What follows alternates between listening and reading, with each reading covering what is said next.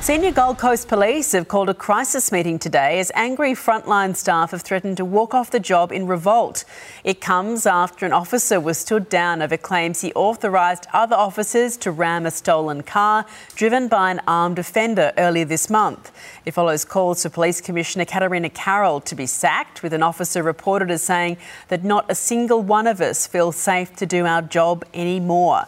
Meanwhile, a new poll has revealed the extent of the crime crisis. 66% of Queenslanders say that the former and current state governments are too soft on youth crime offenders. Meanwhile, almost 70% of people said they don't feel safe in their community or in their home.